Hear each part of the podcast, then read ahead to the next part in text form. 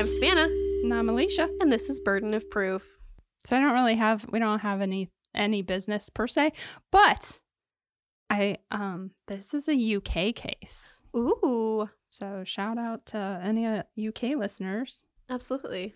They will know all too well, because she's kind of known as, I don't want to give too much away, but she's kind of known as, they read the title, the most hated mother. Ooh, I know who you're talking about. You do? I do. Oh, okay. I don't know the case, but I've definitely heard that. Yeah. Yeah. You'll hate her by the end. By the end of it. Not to give it all away, but most people have heard something about it. So, this is the disappearance of Shannon Matthews. Okay. Ooh. You were just talking about spooky stuff, so yeah. This is not really spooky. The reason I paused is I was going to try and do it in Moira's accent, but then I was like, that's just going to go bad, so don't do that. All right. Shannon Matthews, a 9-year-old girl from the working class neighborhood of Moorside Estates in Dewsbury. That's not a real place. Dewsbury, Yorkshire, was reported missing by her mother, Karen Matthews, on February 19th of 2008. Oh my gosh, the case that we just recorded took place in February of 2007. Great minds think alike. Yes, we do. Karen told authorities that her daughter left for school that morning but never returned home. Security footage at the school showed Shannon was in attendance and left at dismissal just as she did normally. Yeah. Within 24 hours, I found this impressive. Sorry for interrupting myself, but I was thoroughly impressed at how quick they responded. Because here, they'd be like, well, with a child, they might not. No, they would be quicker to respond. But, I mean, they did ask her, would she have any reason to try and run away? Yeah. That sort of thing. Because how old is she? She's 9. Okay. So, yeah. But they, pulled it together, man, really fast. It was impressive, in my opinion, compared to what I've seen here. Here, we just get Amber Alerts. Yeah. But we don't do, manhunts for a missing child here. Yes, there are people searching, but this was, I'll get into the numbers of, yeah. So, within 24 hours, police launched one of the largest search parties to ever take place in Britain, with over 200 officers and 60 detectives. That's a lot of people. Yes. They used, I believe they said 10% of the Yorkshire force. They went all in. That's a significant number. Mm-hmm. Accompanied by her live-in boyfriend, Karen Matthews made her emotional plea for Shannon's return as the local residents banded together to help police search. So not only did they have 260 of the police, but practically the entire neighborhood of Moorside Estates stepped in and started helping search. And I'm sure other people from the area too, but it really pulled together this neighborhood. So, while the news of Shannon's disappearance was big news in Yorkshire, it initially wasn't a story that found much public interest. Okay. Like I said, they all banded together pretty instantaneously. We have to find this girl. But elsewhere, especially, internationally initially, it wasn't a thing. So, just months after the disappearance of Madeleine McCann, who you probably know. Oh, yeah, because I'm pretty sure they just identified her. Did they? I don't know. That. I heard it was a rumor that it was this Polish girl came forward and said that she was Madeleine McCann. Yeah, I did see something about it. I didn't read it, to be honest, but I think that they... Well, this happened just months after her disappearance, and that quickly became international news. So those who so desperately wanted to find Shannon were left frustrated because they're this girl's missing. Yeah. And feel like I don't need to say who Madeleine McCann is, but just in case anybody listening doesn't know that case, She was a 3-year-old girl who went missing while on vacation with her family in Portugal in 2007. To many in Moorside Estates, the reason for the discrepancy in interest and coverage was apparent. Madeleine was an adorable younger child with attractive married parents who were both doctors. Mm-hmm. Shannon was from a lower-class family whose mother had 7 children from 5 different fathers. Sounds about right.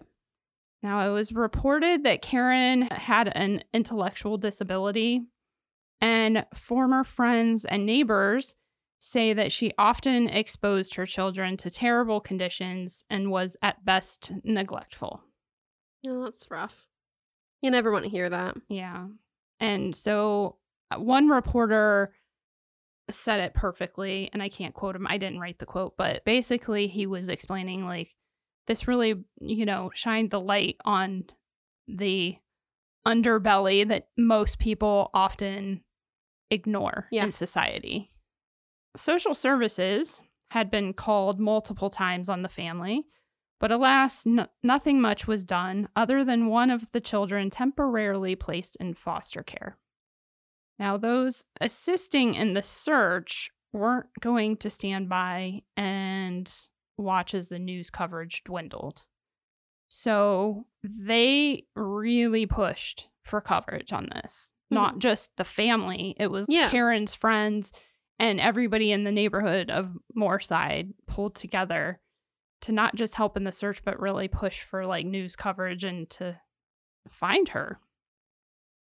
So they continued rallying for Shannon, especially Karen's friend, Julie Bushby. Shannon's case ended up attracting enough attention that multiple cash rewards for her safe return were offered by different donors.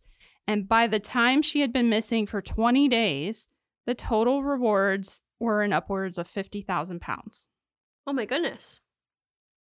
Despite many pleas to the public about how heartbroken she and their family were about Shannon's absence, Karen Matthews' interviews with police had been inconsistent at best, and her behavior odd. Okay, like what? Possibly the most bizarre thing about Karen's behavior and statements is that she never entertained that Shannon could be dead. Okay. In the first of several police interviews, she said, this is a quote, "She's out there somewhere in a nice warm environment, but the person who's got her is not coming forward, which that's what we'd really like, really." Okay. That, I mean, remember, she had, like, she's not a super bright woman. I'm not saying it about the quote. I'm saying it's weird. I feel like every parent that a child goes missing, they at least acknowledge. Mm-hmm. They're like, we know the odds, but we don't want that to be the case, kind of thing. Yeah. And she's not even. And I can see a mother saying, like, my intuition is telling me she's still alive. Mm-hmm. But she, honestly, the police never fully trusted her. Yeah. But, you know, they needed to find Shannon. So their focus initially was more so on just finding her. Absolutely. And then figuring out how it happened. Yes. So they have something called family liaison officers, which I thought was really cool. And when those officers, there was 2 of them assigned to the family. And when they visited the home, they noted that Karen and her boyfriend, Craig Meehan, seemed anything but upset. Craig sat playing Xbox while Karen watched, and then she began dancing when a song that she liked came on the TV. So this was, like, one of the first times they ever came to the home. And you have these officers. I mean, yes, they're there in, like, a social services kind of way, but they are officers. Like, and your child is missing. They're not only there to help you through this, but they are watching you. Yeah. And reporting it to the police detectives. Yeah. And that's weird. Yeah. I mean, there were other behaviors and stuff that went on, but these were the ones that really stood out to me. And the final thing was that the public actually began criticizing Karen and Craig when they had been offered financial assistance of free groceries. And of course, they're being followed by, you know, a handful, at least at this point, of news reporters. And they go shopping and they filled one cart with food and the entire second cart with beer. I should say buggy, not cart, because over there they would say it buggy. No, they call it trolleys. Trolleys. The South calls them buggies. Yes. I call it a buggy. You do. Because I'm from North Carolina and we call them buggies. And I think it's better than cart. Cart is so boring. Buggy has character. Cart is boring. Yes. They call them trolleys, though, I think. That sounds... Yeah, they call it something other than cart. Somebody go comment on our Instagram post about this case and let us know what they call it. And does the entire UK say the same thing, or do different areas, like in the US, different area? I'm from up north, so I say cart. You grew up in the South, so you say buggy. Buggy's way better. You never know. Okay. So after searching over 1,700 homes. Oh my God. In the area. Yeah, they literally. In the house? Sort of, yeah. They went door to door on the route that she would have or should have taken from school to Moorside Estates. And they took over 1,000 statements from potential witnesses or people who know them. There was still no sign of Shannon. Investigating all family members and those close to the family took an unbelievable amount of work and paper. They literally had the family tree spread out on an entire wall. Wow. They were doing the work. They really were. There were over 300 individuals they needed to check into that were just on, like, the family tree. Yeah. Because, as I said, Karen has 7 children by 5 different fathers. Yeah, so there's a lot of people. Karen herself is one of 7 children.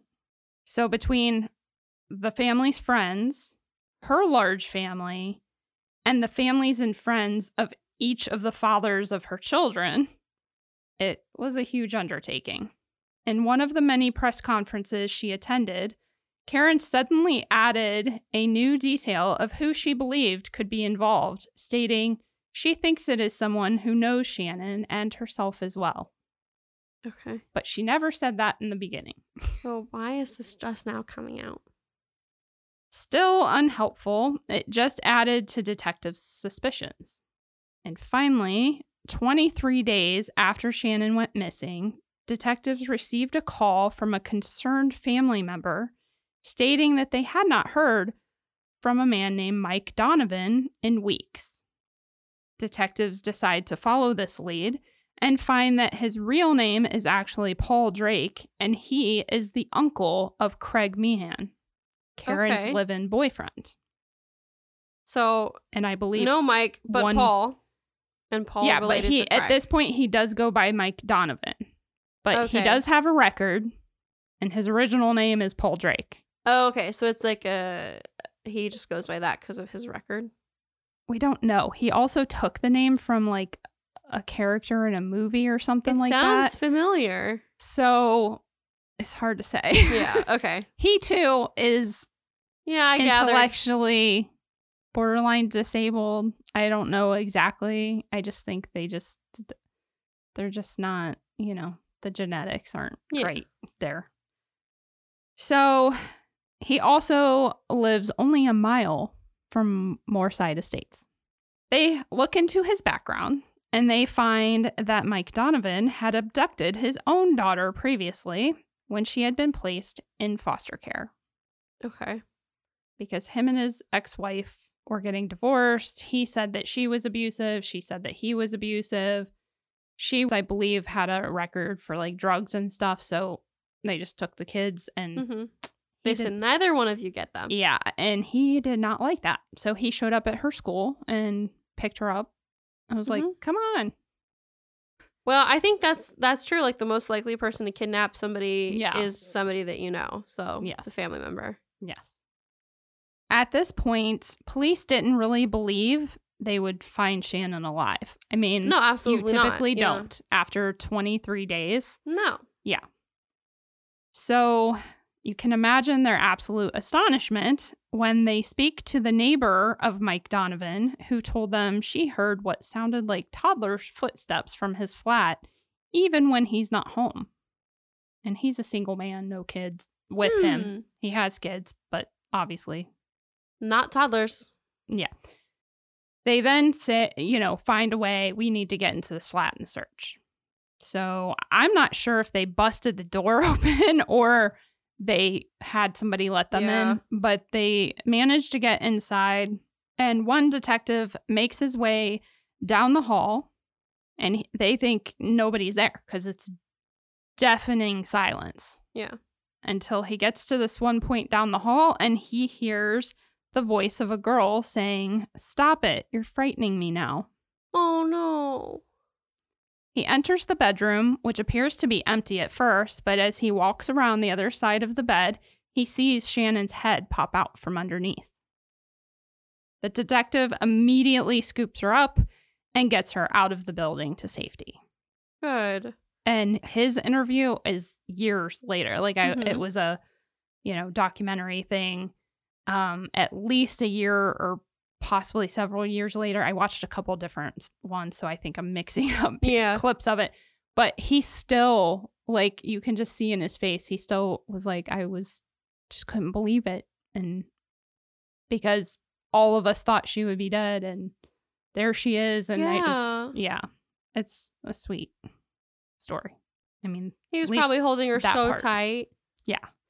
And he didn't look around. He's like, I grabbed her and I immediately. And then the other detective is like, oh, yeah, he comes barreling down the hallway, with Shannon. And there you go. So they get her out to their vehicle. They get her situated. They confirm that she's okay. She seems okay. And so he asks her, where is Mike? Because they obviously know there is a family connection of sorts. So she probably knows who this guy is. And she did. And she tells him, he's where I was, under the bed. So detectives immediately send in uniformed officers to search. And within moments, they find Mike curled up within the converted box spring. They call it a divan type of bed, but he had converted it so that the frame of it was empty, and then the material flipped up so that, and that's where they would hide if they ever thought anybody was coming. They find him, they drag him out, they arrest him, and he was taken to a cell to await questioning, while Shannon was taken to the Dewsbury police station.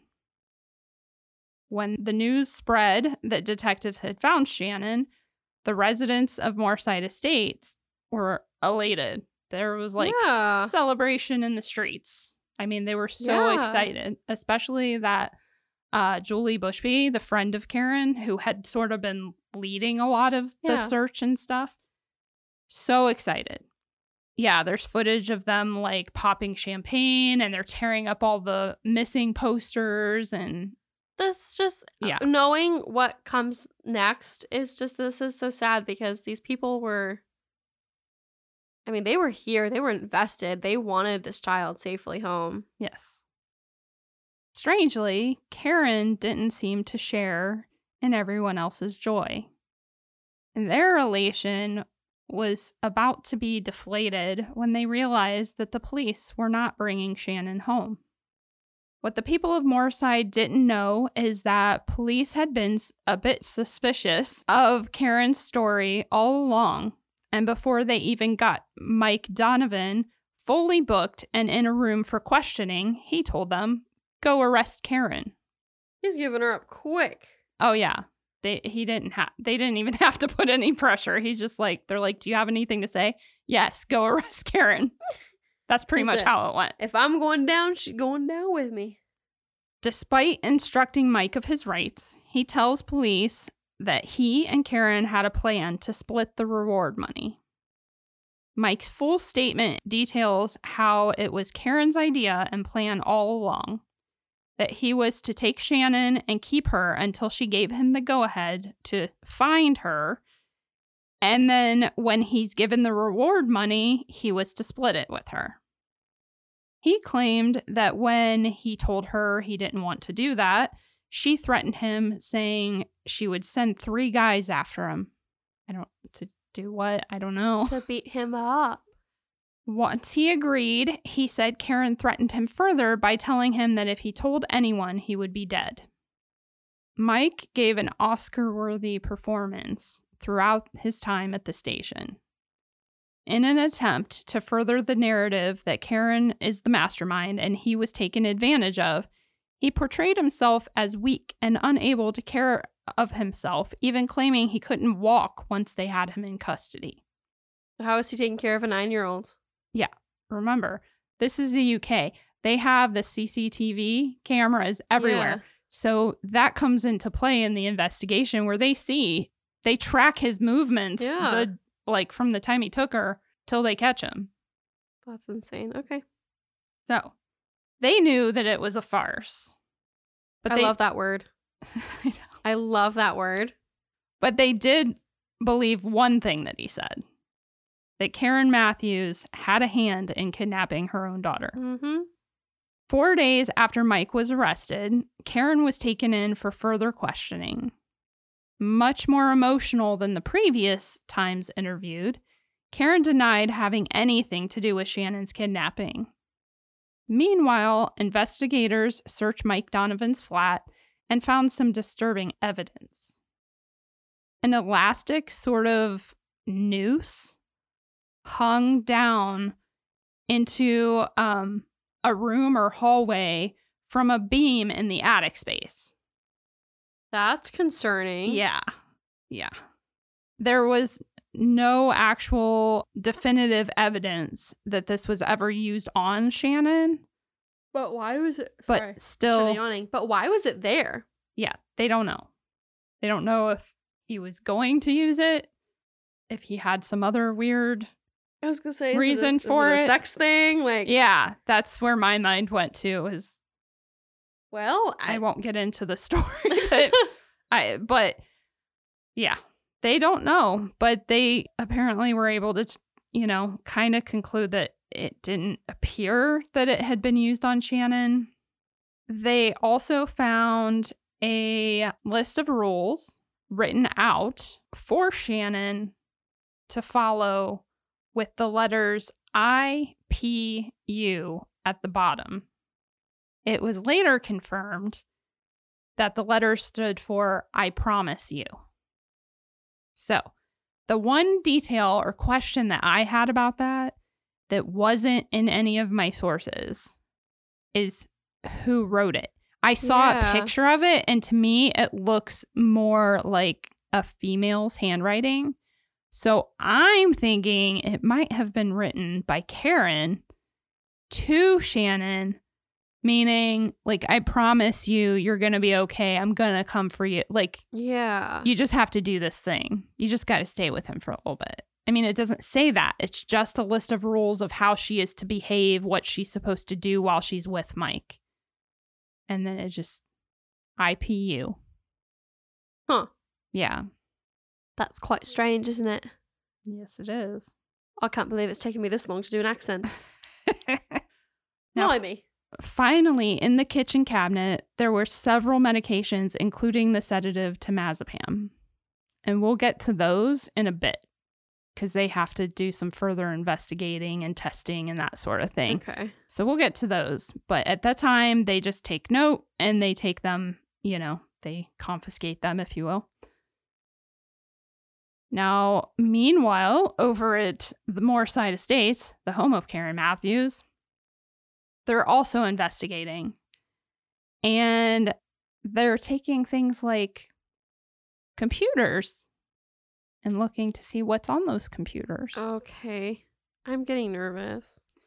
Now, they didn't find anything. Okay, good. About Shannon. But they did establish that the boyfriend, Craig Meehan, had no part of the hoax in the kidnapping. Huh. Had no, like, he didn't seem to be aware of Karen and Mike concocting this. But they did find his child pornography on the computer. No, I was so nervous about that. So Craig was arrested. I mean, I'm glad that they were looking and that they found it, but I hate the circumstances. And especially when, you know, he's the boyfriend of this single mom of, I believe she had 6 kids, and then I think her and him had a kid together. Oh, I hate that. Or he may not even be the father of any of the kids. She was like already pregnant. I like saw conflicting things in that respect. Yeah. So, but in any case, should have been he's around living kids. In a house with kids that are not his biological children. And even then, because that happens a lot too. So I'm not downplaying that, but I'm just saying, as a mother, like, how did you not, like, did you not know, Karen? I don't know. Did you not care? Like, I don't know. But in any case, it's in the middle of the investigation still, and they go and arrest Craig. And ultimately, I think he only ended up serving like 8 months or something for those charges. Yeah. What the heck? Yeah. Gross. This, of course, furthered the public's suspicions at this point. Yeah, they're all questioning, like, why have they still not brought this girl home? Like, they found her. And of course, the police are staying quiet, so nobody really knows what's going on, but they know that Shannon's not been brought home yet. Yeah. And that looks not good. They even begin to question whether Karen is the victim that she claims to be. And 2 of Karen's friends, Julie and Natalie, arranged to meet with her in the company of her family liaison officer with the intent of confronting her about it all, because they feel duped. Like, absolutely, they should. You know, they're confused. They feel like she's lying, and they're her friends. So on one hand, they're like, just tell us, like, yes, we feel duped, but tell us the truth. At that point, they still really were like, tell us the truth. It's okay. We're your friends. Like, we support you. And even if you made a mistake or even if you lied, it's like, we'll forgive you.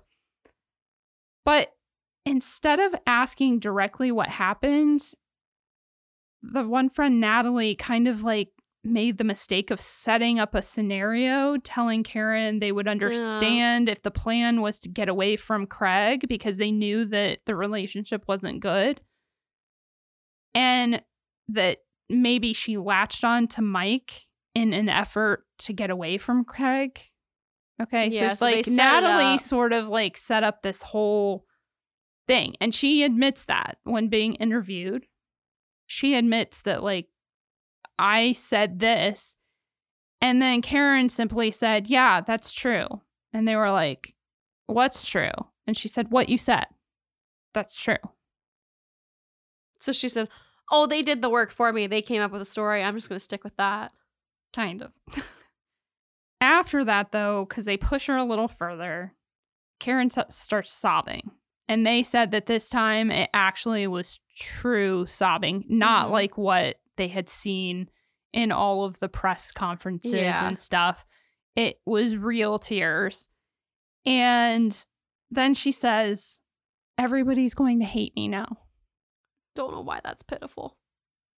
Honey, they're going to hate you because you faked the kidnapping of your daughter and the whole community was put out. Well, God bless these women, because they stayed true to their word, saying, we won't hate, you know, we're here, we're your friends. And they were like, nobody's going to hate you. You just need to get the truth out. Does nobody feel bad for the 9-year-old girl?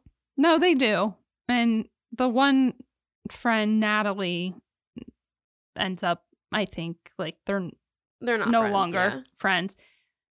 Julie Bushby, man, she's impressive, because she remains in contact with Karen through it all, but, like, mostly to find out the truth. Like, she still years later is like, I want the truth, the whole truth. Like, because she was the one that like led and rallied all these people together. And she doesn't take credit for that. The police officers named her as she was kind of the community leader here. She's like, hey, I was just there trying to do the right thing. Like one of our kids, I think of this neighborhood. And she's like, I know other people think of Moorside Estates as like an underclass or, you know, not a nice neighborhood, but really it's just a true working class neighborhood. And we're just all there for each other because we need to be. And it takes a village. Yeah. So God bless Julie Bushby. All I got to say. So Karen, after this, was once again taken in for questioning. And once again, her version of events changed. Mm-hmm. But at least this time, she did admit that she knew Mike had Shannon. She, at this point, claimed that she had just asked Mike to look after Shannon until she had the strength to leave Craig, but she didn't expect him to keep her that long. But just Shannon, not her other kids. Yes. Okay. Because that makes sense. I'll get there in just a second. Because basically, she was supposed to meet up with him. Okay, she was supposed to come and like gather up the younger kids and then just meet up with him, right? Okay. And yes, if you are a rational person, you're saying to yourself right now, what about the other kids? Or, she's the one who reported Shannon missing. If she knew where he was. The same day that she went missing. And she never told police anything about Mike Donovan. So if you knew the whole time, you would have said, she's staying with this guy, but he won't give her back. I told him to pick her up and keep her for a while because this was my plan. But now he's gone and I can't contact him and I don't know where she is. Yes, that's what a normal person would have said. Truthful, rational person would do if that was truly the story, right? Yeah. But we wouldn't be here if people were rational. Yes. So detectives went on to question Karen 8 times after her arrest, before she would finally tell them anything that sounded remotely truthful. Her final statement claimed that she had seen Mike parked outside of her home the day before Shannon went missing, so she went out to talk to him. This is when they came up with the plan that he would pick Shannon up after school the next day. The agreement that they made was that Karen and the other kids would then meet Mike somewhere once she was able to get away. Despite Mike giving a detailed statement of how and where they were to meet and collect the reward money, Karen denied ever conspiring to get the money. Meanwhile, detectives were going through all those CCTV cameras and tracking Mike's movements, and they spotted that around the time that he took her, either just before or just after, he went into a pharmacy. And they had found all those lovely medications in his kitchen cupboard. And so they decided to follow this trail. And they discovered possibly the most disturbing piece of evidence yet. Ugh. Through testing of both Shannon's urine and hair, they found that not only were not just temazepam, but multiple drugs had been administered to her during her time with Mike, but she had them in her hair. Yeah. Dating back almost 2 years. What? Mm-hmm. And they were specifically able to narrow it down based on the hair growth. Yeah. They could narrow it down to them being administered heavily during the summer and winter breaks from school. Oh my gosh. Okay, move on because I'm angry. Yes. Now you know why she got her nickname of the most hated mom in all of UK. So once the news of Karen's involvement reaches the public, it was also released that 5 years prior, when social services had been called, They did an evaluation on Karen and concluded that she was not capable of making parenting choices that were in the best interest of her children, and that she would need constant monitoring and support throughout her children's lives. Yet, just 9 months later, they took the Matthews children off their registry. What? And no one knows why. Oh my gosh. Despite a number of new calls made to social services after that about neglect and violence in the home, all the way up to not long before Shannon's disappearance, Children's Services continued to deny that their involvement was necessary. They'd go and check it out, and then they'd be like, "No, they're okay." The system failed this child massively. Yeah. It failed all of them. Well, then I suggest that you do not watch the one documentary in my sources called The Mother of Lies. I won't. Because there is a police chief or captain who's being interviewed, and he very much, very strongly, very pointedly expresses that it is not the system. It is the individual's responsibility. And more people need to acknowledge that. So he said, what? Yeah.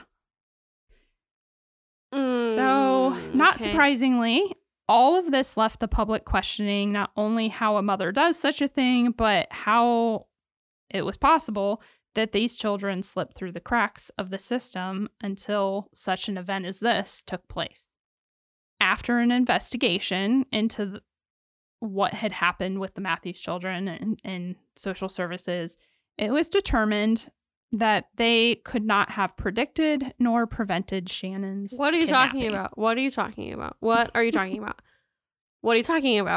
First of all, what does that man think that the system is for?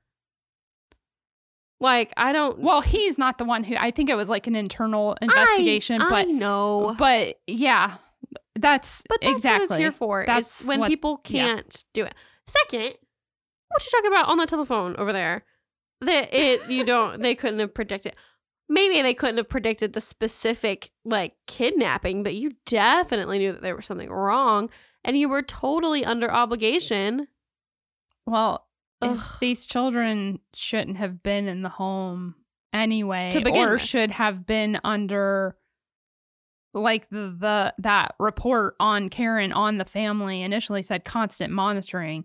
If they were being monitored the way that had concluded, that they needed to, then who knows? You may have prevented it or seen something coming. I don't know. I mean, I can see how.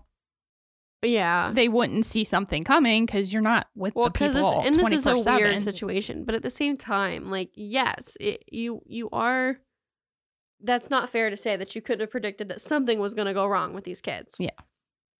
They've been in and out of the home, and we'll get to that in the aftermath. These kids were in and out of that home, often going and staying with grandparents. So you knew that there were problems, but nobody ever, even grandparents don't get to just take the kids and run with them. So exactly. Now, Karen and Mike are both arrested. I couldn't find a lot of details about the trials, because I don't know exactly where to look in the UK when it's another country. So I just have to kind of go based on news articles, and because we do, our research time is very limited. But I can say that both were convicted. Now, the charges reported for each of them, it varied. It didn't align what different sources were saying what the charges were. So I'm kind of going to share what I think makes the most sense.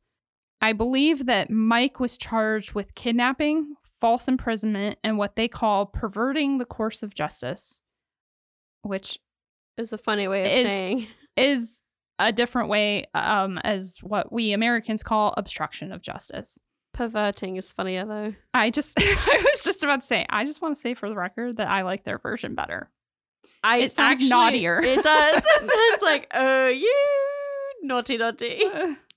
So you kept us from fighting crime, didn't you? Yes.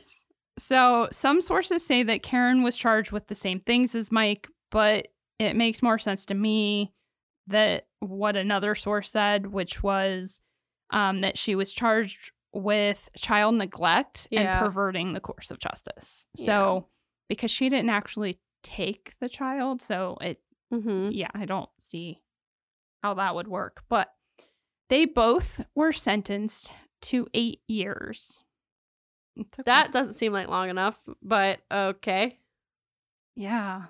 I mean, I guess because the child came out relatively unscathed. I think they should have been imprisoned for a year for each day she was taken. So 23 years. 23 years. Done. Well, they were sentenced to 8. The justice, this is interesting. The justice did note in his sentencing that he does not believe that they could have acted alone. And many people that were involved in the search and not so much the detectives, obviously, because they don't want to say like, oh, there's somebody else and we didn't catch him. But there are many other people, family members, Julie Bushby being one of them, that believe that there was at least one other accomplice. Well, I'm a little weirded out by these friends who were just like, it's okay. I think it's kind of a scam, though. I think at that point, I mean, initially, I think they wanted to believe the best. But afterwards, Natalie and like other people in the neighborhood had nothing to do with Karen. They were pissed. Yeah. I think Julie Bushby's pissed, too. But I think that she doesn't come out and say, like, I remained in contact with her to try only to find the truth. But I think that had a lot to do with it. Yeah. Was that she just was hoping that at some point Karen would come clean and tell her exactly what happened. Because this woman, she still lives in that, or at least as of like years after the fact, in doing the interviews, she still lives in that neighborhood. She's like part of the, they have like an association. Yeah. I think she took it on very personally. She felt betrayed in a way. And she was very upset that like they never got to see Shannon again. Like anybody in the neighborhood got to see her again. So. Well, there's no closure there. Exactly. So she actually said that through her contact with Karen throughout the years, because she even went and visited her in jail and stuff. And that Karen has implied that there is one or more other people involved, but investigators never found any evidence of it. So Karen and Mike, despite getting 8-year sentence, were both released in 2012 after serving only about half of their sentence. I figured, yeah. Not much had been reported on Mike Donovan from the time of his arrest. Once Karen, it was noted that Karen is involved, because of course. Yeah. Then everybody's like, well, that's horrific. They're much more horrified about Karen than they are about him. So there's not much to find on him. But one source states that after his release from prison, he was investigated again when it was reported to his parole officer that he was seen regularly sitting on a bench in a marketplace for up to 6 hours a day, quote, acting bizarrely. Yes. He's just sitting on a bench, watching people and acting bizarrely. The same source stated that he, quote, was returned to prison, but it is not known what happened to him since. Was returned. Like he was, I lost this football, but I returned it to its rightful owners. Yes. His rightful owner is jail. Kind of, yes. So we're not even sure if he's alive. I have no idea. Like he's either still in jail or dead, I'm guessing. Or maybe he changed his name again and took off. I don't know. His new name is James Bond. He just picked another movie name. Wait until you see his picture. I saw pictures of Craig. I didn't see pictures of him. Because you guys know the first thing, when Alicia starts talking, after about 10 minutes, I'm like, okay, hold on. I got to see what these people look like. Yeah, no. Definitely no James Bond looking men involved in this story. There's a doctor named Matthew Donovan, so it's going to be... No, Mike. That would be Mike or Michael. Probably do Michael Donovan. Nope, also a doctor. Hold on. It is a relatively common name, so... Ah, yes, there it is. This man? Yes. He looks like a bird. Well, I won't argue with you there. Yeah. Oh, goodness. So now for Karen's update. Okay, are you ready for this? No, but I have no choice. Okay.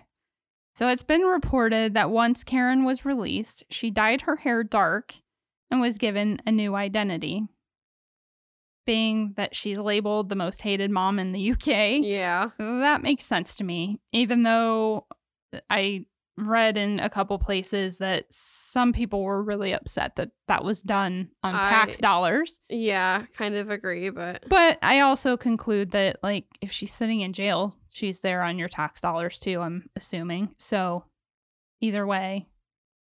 All that's really known for sure beyond that is that she moved to the south of England. However, if you'd like to believe the tabloid papers, she's had a string of relationships with different men, including a sugar daddy and a convicted pedophile. That is not Craig Meehan, like another convicted pedophile. What's wrong with you? But wait, it gets better. But she now has found Jesus, and she tells friends that she hopes to settle down and maybe have another child someday. And in case you're wondering where all her other children are... Hold on, I haven't processed that. I will tell you now. I haven't processed that. No. No. Just nope. Just please don't. I mean, she's in her 40s now, so it's not as likely, but still. Ew. All right.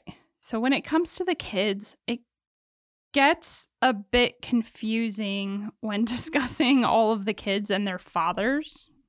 So I'm going to kind of try to go over where everyone was, starting at Shannon's disappearance and then... Okay. You know. Because apparently only 4 of Karen's children were living with her at the time of Shannon's kidnapping.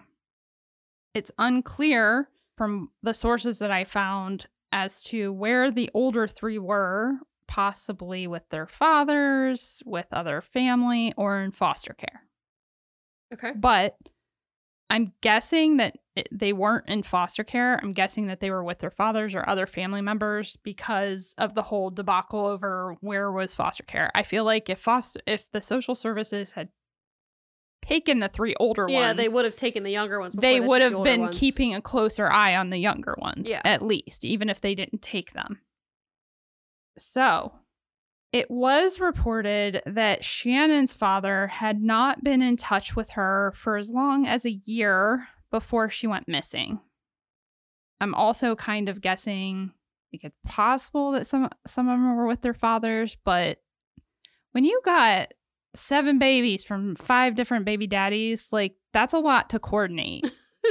That's a lot of coordination, for sure. In the way of scheduling and pick up and drop off, and yeah, so I'm kind of guessing that not many of these kids had contact with their fathers.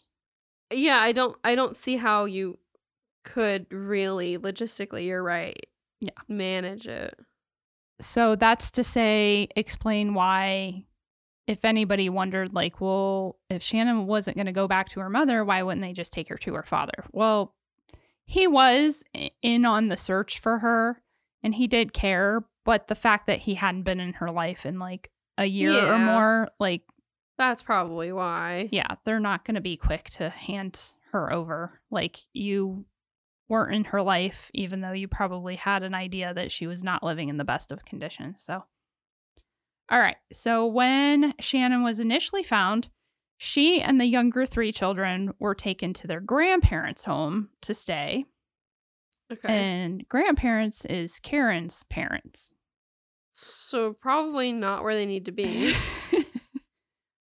Yeah. I mean, other people close to the family or extended family members had come out publicly and said, like, these are the only people that they within the family that could and are decent people. But, like, you can't, and it's not that when you try to do a good job, I know this, you can do the best job you can, but sometimes if your kid has, like, mental health issues or is just troubled in general and then gets in with the wrong people and just makes the life choices like Karen did, it's not necessarily her parents' fault. Yeah. But at the same time, you don't know. Like, and that is Karen's daughter, so who's to say that they're going to do a better job on if Shannon struggles with any of the same sorts of things or is traumatized by the same sorts of things. It's just... You're never going to know. It's just messy.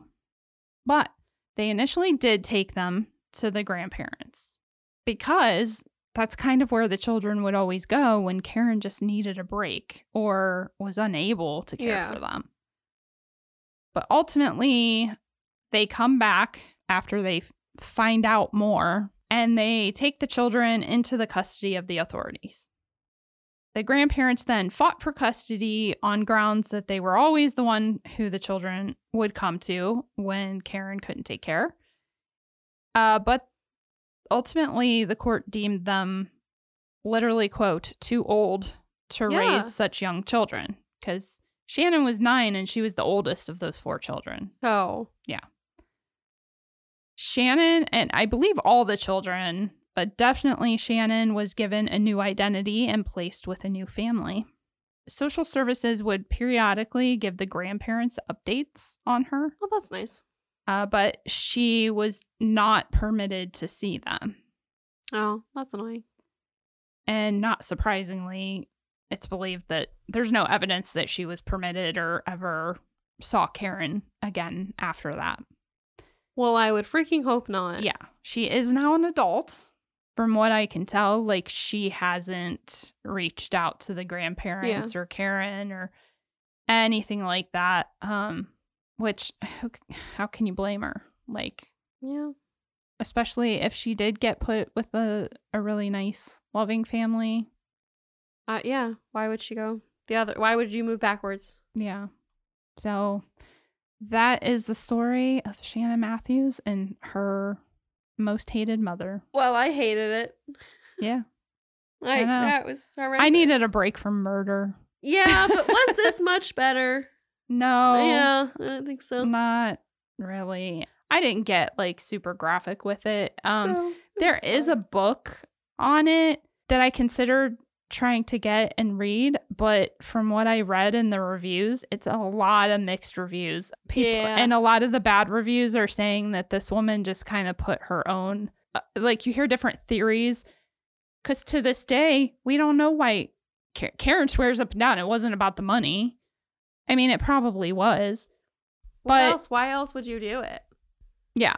And the police believe that that's why. Police believe that she saw what happened with Madeleine McCann and she thought, look, I can make a buck on that. Yeah. Because even though Madeleine McCann's parents had money, other businesses and stuff still offered up stuff to make this huge reward.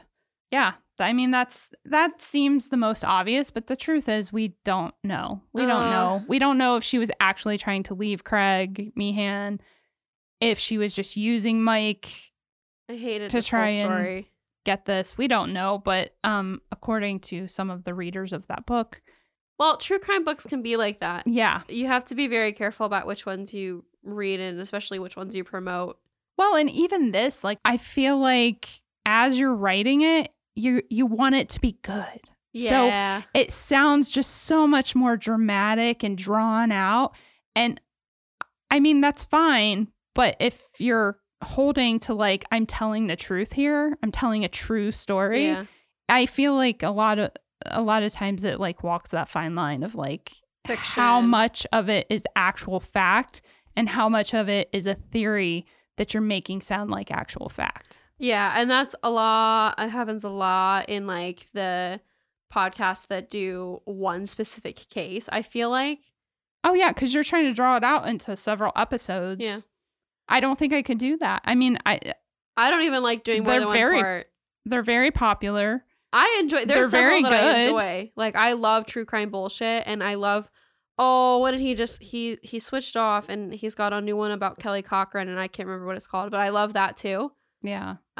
So I mean, they're very good. I just think, and maybe this is just my legal because we paralegals were like, nope, stick to the facts. Stick to the facts. I mean, it's hard. Even I've actually flexed my writing muscle doing this as opposed to when you're taught to write like legal documents and stuff. You're taught to really. That was a struggle for me in school, learning how to be very factual based and not draw it out, because previously my writing skills were all like fiction and draw it out and make it flowery and make it do that, and you can't do that in law. So that's part of why I think I also think that sometimes makes the cases that we do when we talk about the brutality of some things. Yeah, we sound much more crass. Hitting my mic. So we're just like, yeah, and then he dismembered her and he cut off her hands. And it's because we're so used to just saying what happened and the facts. Yeah. So. Sorry, guys. But I'm guessing anybody that listens to us regularly understands that or, you know. But I have that. There was a book on something that I wasn't sure if I was going to recommend. It was on Belle Gunness.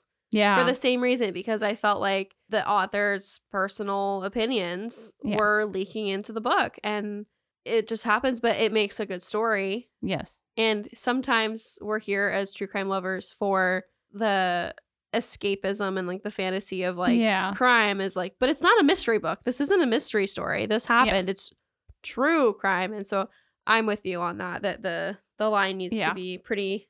Well, and I especially feel that way when the people are still alive and like they're still, you know, we even had a comment on YouTube on one of the episodes that I did that the family is still very much alive and around. And a family member, we made a joke about out of the context in the moment, but the context was we've joked about how people come up with these crazy conspiracy theories on true crime things. And so we made a joke about somebody's son being in on it, but he was just a kid at the time. We didn't mean it like that. We clearly did not mean it. But even doing something like even what we do, we try to stick to the facts as much as possible. But sometimes like when you are joking around or you take something out of context or you have an opinion about something, it can like very much feel skewed to people. And we in no way, shape or form want to. I mean, the criminals themselves, let's face it, I'm going to laugh at you. We don't have much of an issue of making fun or... No, but we never want victims or, you know, and in that case, the child wasn't, that we made that joke about, the child wasn't a victim other than his father committed crimes, which then hurt him and obviously traumatized him and his family, because to find out that your father is... this criminal. Yeah. Like that sucks. So yeah. Anywho. Yeah. What a tangent. I think that part of the reason that I'm particularly so worried about how people directly related to the crime are gonna see the portrayal of it in the true crime community is because I see how cases affect people in real life on a much smaller scale at work. So as a paralegal, you see the humanity behind the stories because you're dealing with those people every day. Yep. And so it does make us a little bit more aware, which is like, I don't know if you guys noticed, but when we posted Alex Murdaugh, I decided that we should not post pictures of Mallory, who was a victim in that case. But I was like, the media is not talking about Mallory. They're not talking about her family. Yeah. And I don't know if they want to. So I didn't. I just was like, I don't feel that it's necessary. If you want to, you can seek that out. But it's her family hasn't said whether or not they want to be talked about. Yeah. If they have, I didn't see it. Well, so, if they're not coming out and doing a bunch of interviews and stuff. Well, and they're in the middle of, they are suing. Yeah. So I'm not. They probably don't want it talked about because. Exactly. So, yeah. And like, I don't want her, you know, picture to be attached to stupid, creepy Alex Murdoch's face forever. Yeah. So anyway, and like Tansler. Ugh. Anyway. Child. Anyway, so what are we talking about? And if you're listening to this episode first, go back and find those episodes. Yeah, if you're listening to this episode, go listen to Kyle Tansler. It's pretty gross. Yes, it is. Very. And I really liked the Scott Pert case. Yeah. I liked that coverage. Well, anyway. If you made it this far, go comment what your favorite flavor of ice cream is on the bottom of our Instagram post about this case, and we'll send you a little shout out. We'll send you a little video saying thanks. Yes. All right. Well, thanks for listening. Absolutely. We will talk to you guys next week. Till next time. Bye. Bye. Thanks for listening, guys. Find us on Instagram and TikTok at Burden of Proof Pod and email us at burdenofproofpod@gmail.com.